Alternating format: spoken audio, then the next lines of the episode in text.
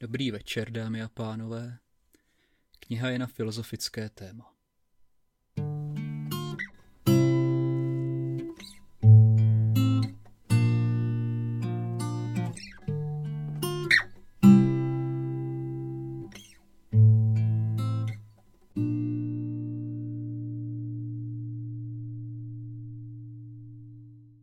Mrtvý Bůh a Bůh stále větší.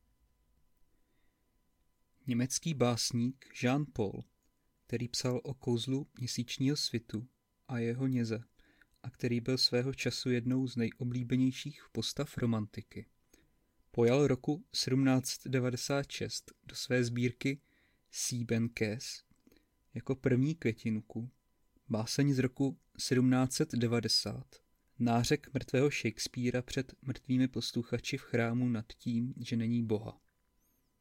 Tato báseň v novém předspracování z roku 1796 dostala pak nadpis. Řeč mrtvého Krista ze střechy vesmíru, že Bůh není. Mladý Hegel roku 1802 ve svém spise Víra a vědění nazývá pocit, na němž se zakládá náboženství nového věku.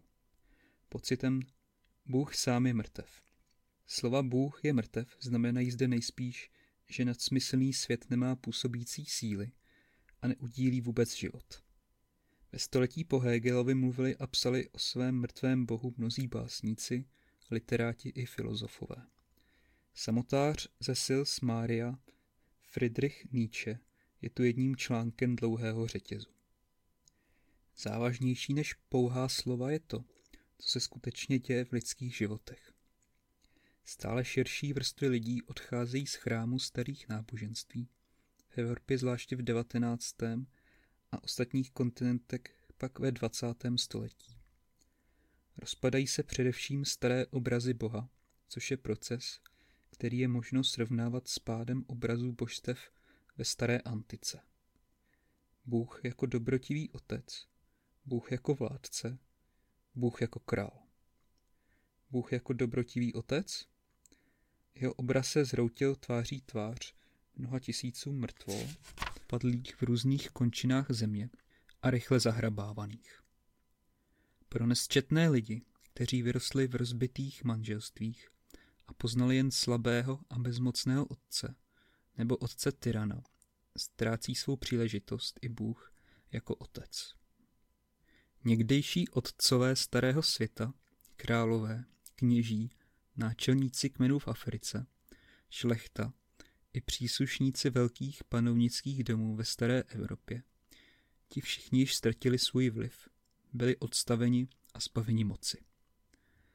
Jaký je postoj tohoto boha otce k hrozným utrpením a mučení malých dětí, ptají se Rusové, počínaje Dostojevským a Japonci od Hirošimy a od prožitků zemětřesení.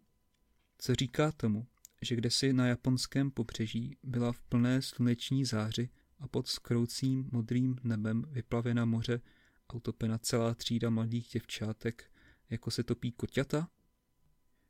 S představou dobrotivého otce padají i představy ostatní. Obraz Boha jako panovníka, Boha krále.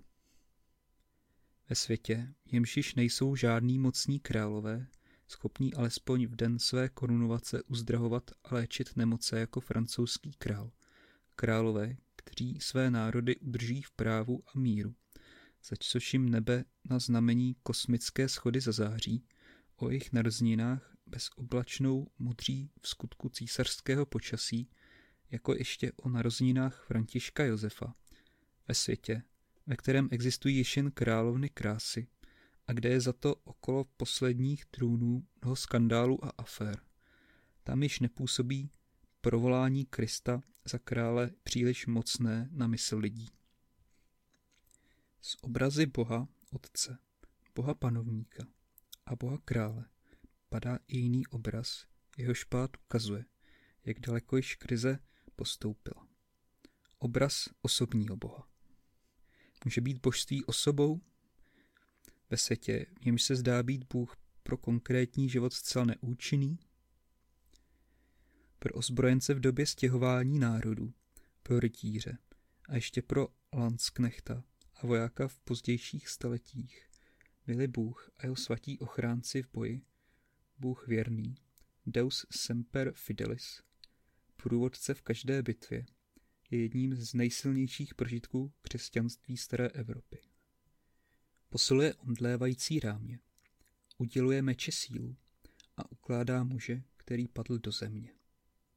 Muži ve stratosférickém bombardovacím letounu, pohříženému zcela do mechanismu letadla, jemuž je přikázáno obsluhovat vysoce komplikovaný stroj a mít dozor nad všemi jeho řídícími pákami, a kterému je mimo jiné úkony svěřena též obsluha jistého tlačítka tím i zničení několika desítek tisíc lidských životů, tomuto muži nestojí po boku žádný bůh. I když po svém činu odejde do kláštera a tam snad o něm dostatečně rozjímá, jsou to již jen pouhé následné úvahy, které s výkonem jeho řemesla nemají téměř nic společného. Tutéž situaci, jak jsme ji uvedli pro bombometčíka ve stratosférickém bombardovacím letadle, tedy v některém z těchto bombardérů, které byly od 4. listopadu 1956 po celé dny a noci ve vzduchu, kde byly i tankovány a čekali jen na rozkaz k nasazení. Tutež situaci vidíme však dnes téměř v každém povolání. Rolníku nestojí po boku v jeho boji s počasím a s nemocemi dobytka, při jeho úsilí o dobrou půdu, živá skutečnost dobrotivého hospodáře, jehož denodenně upřímně, opravdově, vroucně a upěnlivě prosí o zdraví pro dobytek, o bohatou žeň, o ochranu před krupobytím, požárem, povodní a lavinou. Osobního boha zde začaly nahrazovat zcela jiné věci.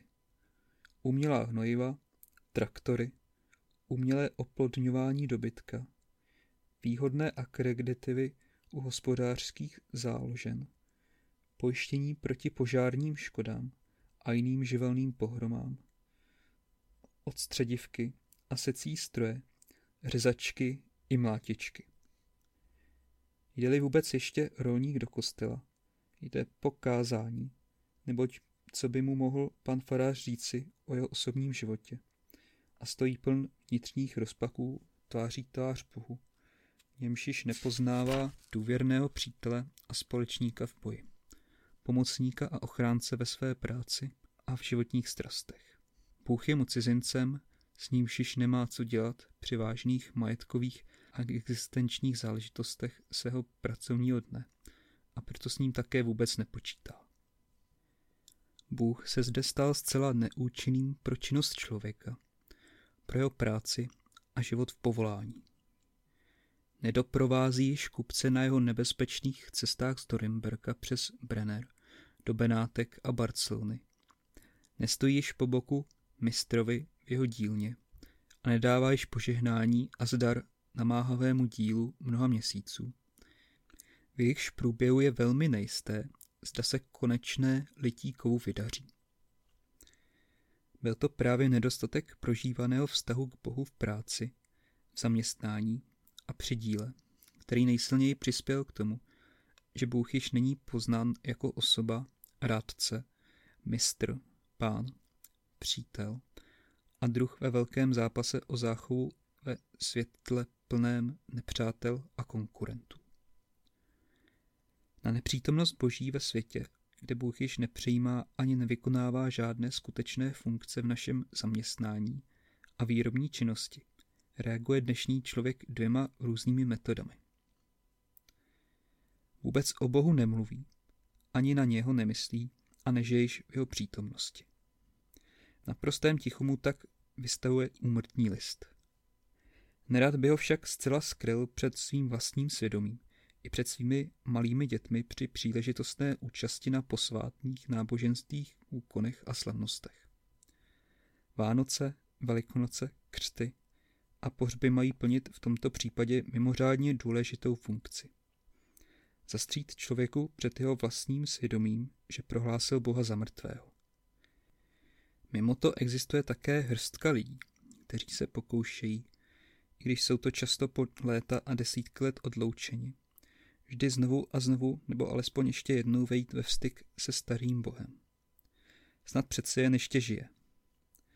Váží pak cestu na nedělní mši a odhodlají se i k rozmluvě s člověkem, kterého považují za křesťana. Takovém období berou do rukou dokonce i náboženskou knihu. Obliba některých náboženských románů u lidí, kteří svou víru prakticky již dávno ztratili, má svůj původ právě v takové situaci. Snad přece jen je. Já jsem se s ním sice nesetkal, ani jej za svého života v Hradci nebo ve Vídni nepoznal, ale snad ještě někde jinde, v zemi poušti a vulkánu, v Mexiku, nebo za bambusovou oponou ve Větnamu či v Číně. Ona sná po setkání a navázání styku s mrtvým bohem je často tragická, smutná a velmi problematická. Nikdo, a nejméně ten, kdo onu snahu projevuje, neví, co se tu ve skutečnosti odehrává a k čemu může dojít. Druhá metoda je rovněž velmi rozšířená a spočívá v útěku k mrtvému bohu, v uzavření se do něho a do mrtvé bohoslužby. Velký Geres vylíčil v roce 1828 v úděsné vizi mrtvou církev, v níž mrtví uctívají mrtvé, spící opatrují spáče a snílci obklopují snílky. Poněvadž zrůst náboženské horlivosti ve všech světových náboženstvích a v mnoha sektách i v náboženských skupinách současně době úzce souvisí s tímto jevem, s rakovinotvorným bojením náboženské horlivosti při současném odumírání zbožnosti. Je nutno mu věnovat náležitou pozornost.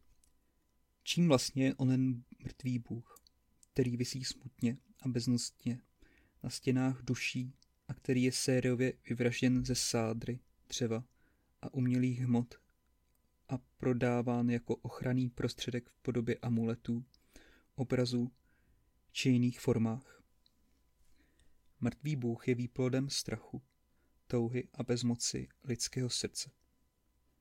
Za svou nesmírnou moc, kterou zavazuje ke své adoraci a poutá i uchvacuje ve svou službu, děčí této velké lidské slabosti. Jeho síla se zdá být nepatrná, je téměř rovna nule. Ve skutečnosti je však právě tak mocná, jako síla oné slabosti. Uctívání mrtvého boha vynesl na povrch široký a hluboký proud žádosti a touhy po bohu, kterého by člověk mohl vlastnit, držet, uchopit, laskat, líbat a chápat a vytvořit mu pevný trůn právě ve vlnách onoho příboje. Kult mrtvého boha, který vegetuje nejen na okraji všech konfesí, ale i v širokých vrstvách vyznavačů náboženství světa, je sycen a vyživován strachem ze světa a ze života, existenčními krizemi, nebezpečím války, nepochopením světa jako běhu lidského života i vlastního srdce. Mrtvý Bůh má ovšem v životě svých vyznavačů různé reálné funkce. Uspokojuje jich dychtění a tužby. Zabydlí je v říši přání a snů. Odtud vyloučí jako zlé, nepřátelské a ďábelské vše, co je jim nějak nepříjemné, nepohodlné, nesrozumitelné a nebezpečné. A to i tehdy, jde-li o nejširší oblasti skutečnosti, jako je technika, věda nebo pluralistická velká společnost. Tak ovšem vykonává mrtvý Bůh v životě svých vyznavačů právě nejdůležitější funkce. Spavuje je tlaku odpovědnosti, správného vědomí a svědomí a vše je pak až příliš jednoduché. Stačí, že člověk zaváže plnit asi tucet předpisů a pravidel a je mu jasné, jak správně žít a jak získat život vděčný. Ve střední Evropě získali v dnešní době stoupenci mrtvého boha, a tedy i mnozí křesťané v našich státně uznávaných konfesích značný vliv, i proto, že jsou bezděčně a nechtěně v alianci s jistým typem humanismu a specializace. Poněvadž naše inteligence patří většinou do některého z o něch tří typů, k určitému konfesionalismu, k jistému humanismu, nebo je zcela specializována zasluhuje ona vzájemná aliance bližšího povšimnutí. Jejich pojetí života a jejich světový názor je zcela egocentrický, pesimistický a statický. Egocentrický, jak konfesionalista, tak i jemu příbuzný humanista a specialista se zajímají opravdu jen o to, jakým předmět jejich zájmu prospívá. Ptají se, jak mi obcování s mým Bohem pomáhá, jak mi může prospět mé vzdělání, má věda, mé povolání. Berli svůj život opravdu vážně, pak mi vlastně na druhých téměř nezáleží. Onen základní ekocentrismus pak působí, že se konfesionalista obytuje v ulitě své konfese, humanista v ulitě své vzdělanosti a specialista v ulitě své vědy. Styk je možný výhradně s kolegy, což značí, že člověk se tváří jen s nimi, ostatní tohoto nejsou naprosto hodně. A plove i sní jako v křehké Noémově arše na vlnách oceánu pesimismu. Svět, lidstvo, budoucnost, nový věk, pokrok. Samá fráze a nehoráznost. Lidstvo je buď verbež nebo ďáblova cházka. V nejlepším případě je to masa nepříjemných současníků, kteří v práci, v bádání, v kultu i při odpočinku jen ruší. Vzdělanost i nábožnost mizí. Lidstvo je v úpadku. Onem pesimismus, který je příčinou impotence naší středoevropské inteligence a který znemožnil, aby převzala vedoucí roli v Evropě. A tím i v celém lidstvu má ovšem jeden velmi zdravý základ, který je však pečlivě skryt. Jejím vědomí, že osamocené já nemůže ve skutečnosti obstát. Že je zcela ztraceno, chceli se udržet samo. Poněvadž vědomí, že vlastní postavení není možné udržet do nekonečna, musí zůstat pečlivě utajeno. Zesiluje se v dobách krizí, podobných dnešní, vnitřní i vnější fixace. Pesimismus, vnitřní fixace, strach z komunikace a z odevzdání se jsou rodní bratři. Kdo snad po roce 1945 doufal, že konfese, věda a kultura se nějakým způsobem ve smyslu ochoty a odhodlané vůle ke komunikacím otevřou i příbuzným konfesím, příbuzným vědám a univerzálnímu vzdělání, orientovanému jak technicky a přírodovědecky, tak i duchovně. Ten se cítí dnes velmi zklamán. Heslem doby se stalo uzavírání, represe a fixace do vlastní ulity. Pro člověka, který chce v sobě stále jen utrzovat starého Adama, je cenou, která musí být za to nutně zaplacena. Upnutí na úzký okruh zájmů a věcí. Na Boha, který je již mrtvý. A mincí každodenní době je pesimismus, který se houževnatě a s úspěchem brání. Aby viděl skutečnosti, jež právě dnes tak bíjí do očí. Nový zrůst, který lidstvu otvírá tvůrčí síly kosmu a nástup nového věku, ve kterém člověk bude moci rozvinout všechny své možnosti danému Bohem stvořitelem, dosud netušené vnitřní a vnější mohutnosti. Onen nový věk lidstva, o němž vykládají svědectví jak katoličtí, afričtí teologové, myslitelé, politici i lékaři, tak i japonští, čínští, perští, arabští a jo američtí mužové a ženy nejrůznějšího původu, povolání a světových názorů je středoevropskou inteligencí považován za utopii. Můžeme klidně říci, že všechny tři uvedené skupiny zaměřují své úsilí hlavně k tomu, aby se ubránili hrozícímu nástupu nového. To je příčinou, že témata v teologii, humánních vědách i v oblasti vzdělanosti a kultury jsou zcela tématy únikovými. Přirozenými spolupracovníky nástupu nového jsou většinou pouze přírodovědci a technici. Někdy i národohospodáři, tři mocnosti, které jsou zde chtě nechtě angažováni nejsilněji. Je to velmi zajímavé. Adventus Domini, příchod Boha většího, jeho projev v životě a v činnosti člověka, v jeho myšlení i úsilí, Nepřipravují dnes lidé ducha humanitních věd, ale lidé síly a hmoty, lidé vědy ve smyslu ryze přírodovědeckém, ano pozitivistickém. Humanita a lidstvo vůbec i náboženství a vzdělanost utrpěli značné škody a ustrnuli často na velmi ubohém stupni proto, že někteří jejich zastánci uctívali mrtvá božstva. V jejich chrámech se zabydleli a nebyli připraveni převzít odpovědnost za všechny a za celek. Zbožnost existence zbožnosti ve světě a jedině zbožnost může zvládnout do obrovských rozměrů narůstající nebezpečí i naděje nového věku. Se projevuje a roste dnes v naprosté tichosti právě u lidí, kteří nemají domovské právo v žádné ulitě některého evropského vyznání. Právě proto nesmějí se tito lidé podezřívat, že to, co vypracovávají a vysluhují svou vědeckou, technickou a duchovní prací, totiž svůj skutečný a nenahraditelný přínos ke katolické budoucnosti, vykonávají z nízkých a mocensky zjištných důvodů. Vědí toho málo o církvi a často i málo o Bohu křesťanů. Nevědí o Bohu, žijícím v Trojci, ale nevědí ani nic o mrtvém Bohu, kterému holdují ve svých chrámech jeho stoupenci.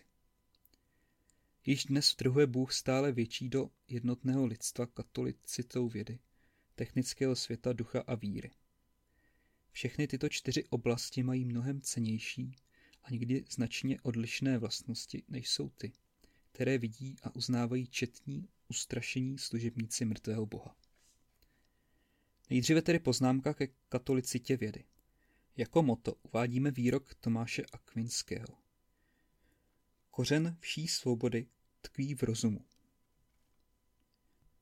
Vědou rozumí zde vědu přírodní a její příbuzné disciplíny, jako je to u jazyků románských a angloamerických obvyklé. Nesnad proto, že bychom podceňovali myšlenkovou tvorbu ideologů a filozofů, nebo myšlenkové konstrukce humanitních vědců, ale proto, že oni spadají již do jiného oboru. Katolicita, to, co platí pro všechny, co je stejně zavazuje a co jim ukládá i stejné povinnosti, jako ji hlásá již první definice katolictví Vincence z Lerinu, se těžko najde u myslitelů slova a pojmu. Skutečně však existuje v myšlení i činnosti v étosu i životě význačných zastánců exaktních věd. Karl Jaspers, jak známo vypozoroval, že pro vědu jsou charakteristické tyto vlastnosti. Je metodická, má nutící jistotu a všeobecnou platnost. Sahá univerzálně po každém předmětu, který se na světě vyskytuje a její otázky a práce nikdy nekončí. Zůstává stále otevřená, nikdy není zcela hotová. Pro její výzkum je cené všechno, je to zdánlivě nejjiné patrnější. Nic nesmí být opomenuto. Její otázky jsou radikální. Je však i trpělivá a postupuje krok za krokem. Nic nepřeskakuje. I když její myšlenky jsou odvážné a často odporují tomu, co se zdá na první pohled zcela zřejmé. Nečiní to však proto, aby unikla do prázdna a do říče fantazie, ale v opravdové snaze po poznání. Zkouší činem a ne pouze myšlenkou. Je vždy sebekritická, stále se překračuje a kontroluje. Nepřestává si klást otázky. Je obětová a bratrská. Význační přírodovědci tvoří přátelský svazek, bratrskou rodinu, která byla i samou světovou válkou a tajemstvím atomu přerušena jen dočasně. Věda tak zbratřuje i lidi velmi rozdílné, jako Luise Slotina, Friedricha de Sauera, Ludwiga Wittgensteina a Alberta Einsteina, abychom uvedli jen několik špičkových vědců s nepřehlednou řadou méně známých lékařů a přírodovědců, kteří věnovali své životy zcela vědě. Louis Slotin, potomek ruských židovských uprchlíků před pogromy, narozený v Kanadě, provedl několikrát pomoci dvou šroubů nebezpečný pokus, kdy k sobě přibližoval dvě polkoule naplněné uranem tak dlouho, až stačily ke kritickému množství. 21. květa 1946 jeho šroubovák trochu sklouzl.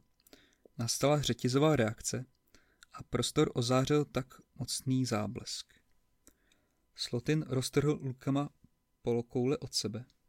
Požádal sedm přítomných spolupracovníků, aby zůstali i nadále na svých od něho vzdálených místech a nakreslil ještě na tabuli plánek situace, který měl lékařům pomoci k zjištění, jak velké dávce záření byl kdo vystaven. Je mu zcela jasné, že oni se zachrání. On však, že nemá nejmenší naději. O devět dní později za hrozných muk umírá. Slotin padl ještě během přípravných prací pro sestrojení atomové bomby. Při analýze účinku atomové bomby dostali se velmi brzy potom američtí vědci, biologové, fyzikové i matematici do myšlenkové situace, kde jim bylo zcela jasné, co dnešní věda skutečně je. Odpovědnost před světem, světová komunikace, která však může právě tak způsobit i naprostý rozklad, přerušení a nemožnost jakékoliv komunikace. Rentgenův spolupracovník Friedrich Dessauer. Jeho tělo bylo úplně pokryto jizvami po operacích.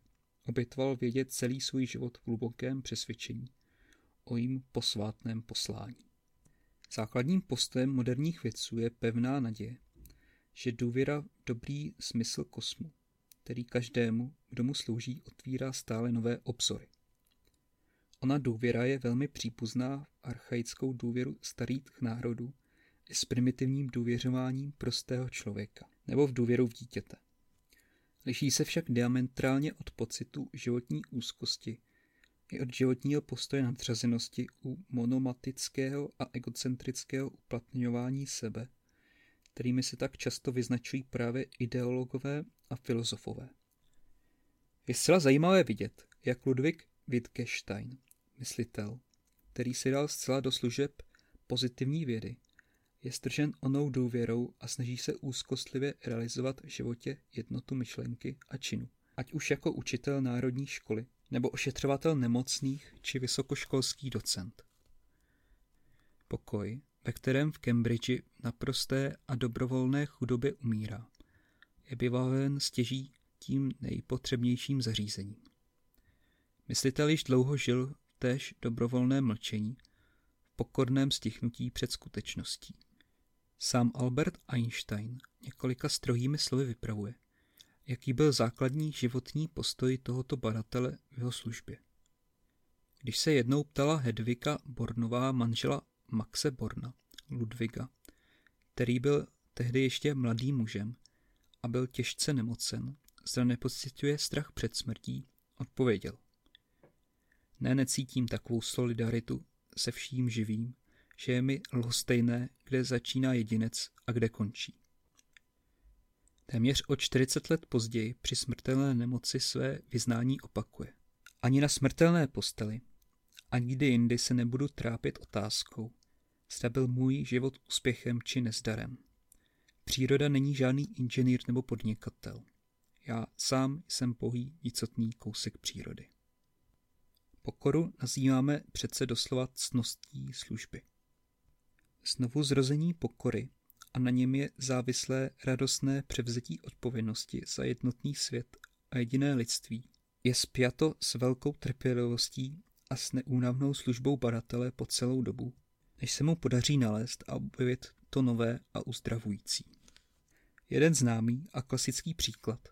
Paul Ehrlich dosáhl sice při hledání věku proti syfilidě po dlouhodobé práci a po 418 pokusných kombinacích částečného úspěchu Konečně řešení přinesla však teprve 606. syntéza. Byl objeven Salvarsan. Friedrich Dessauer má k podstatě objevu jednu zásadní podmínku. Objev některak není přírodní vědě nějak příbuzný. Má vždy novou, překvapující kvalitu. Je velmi mocný a často před ním couvá i smrt.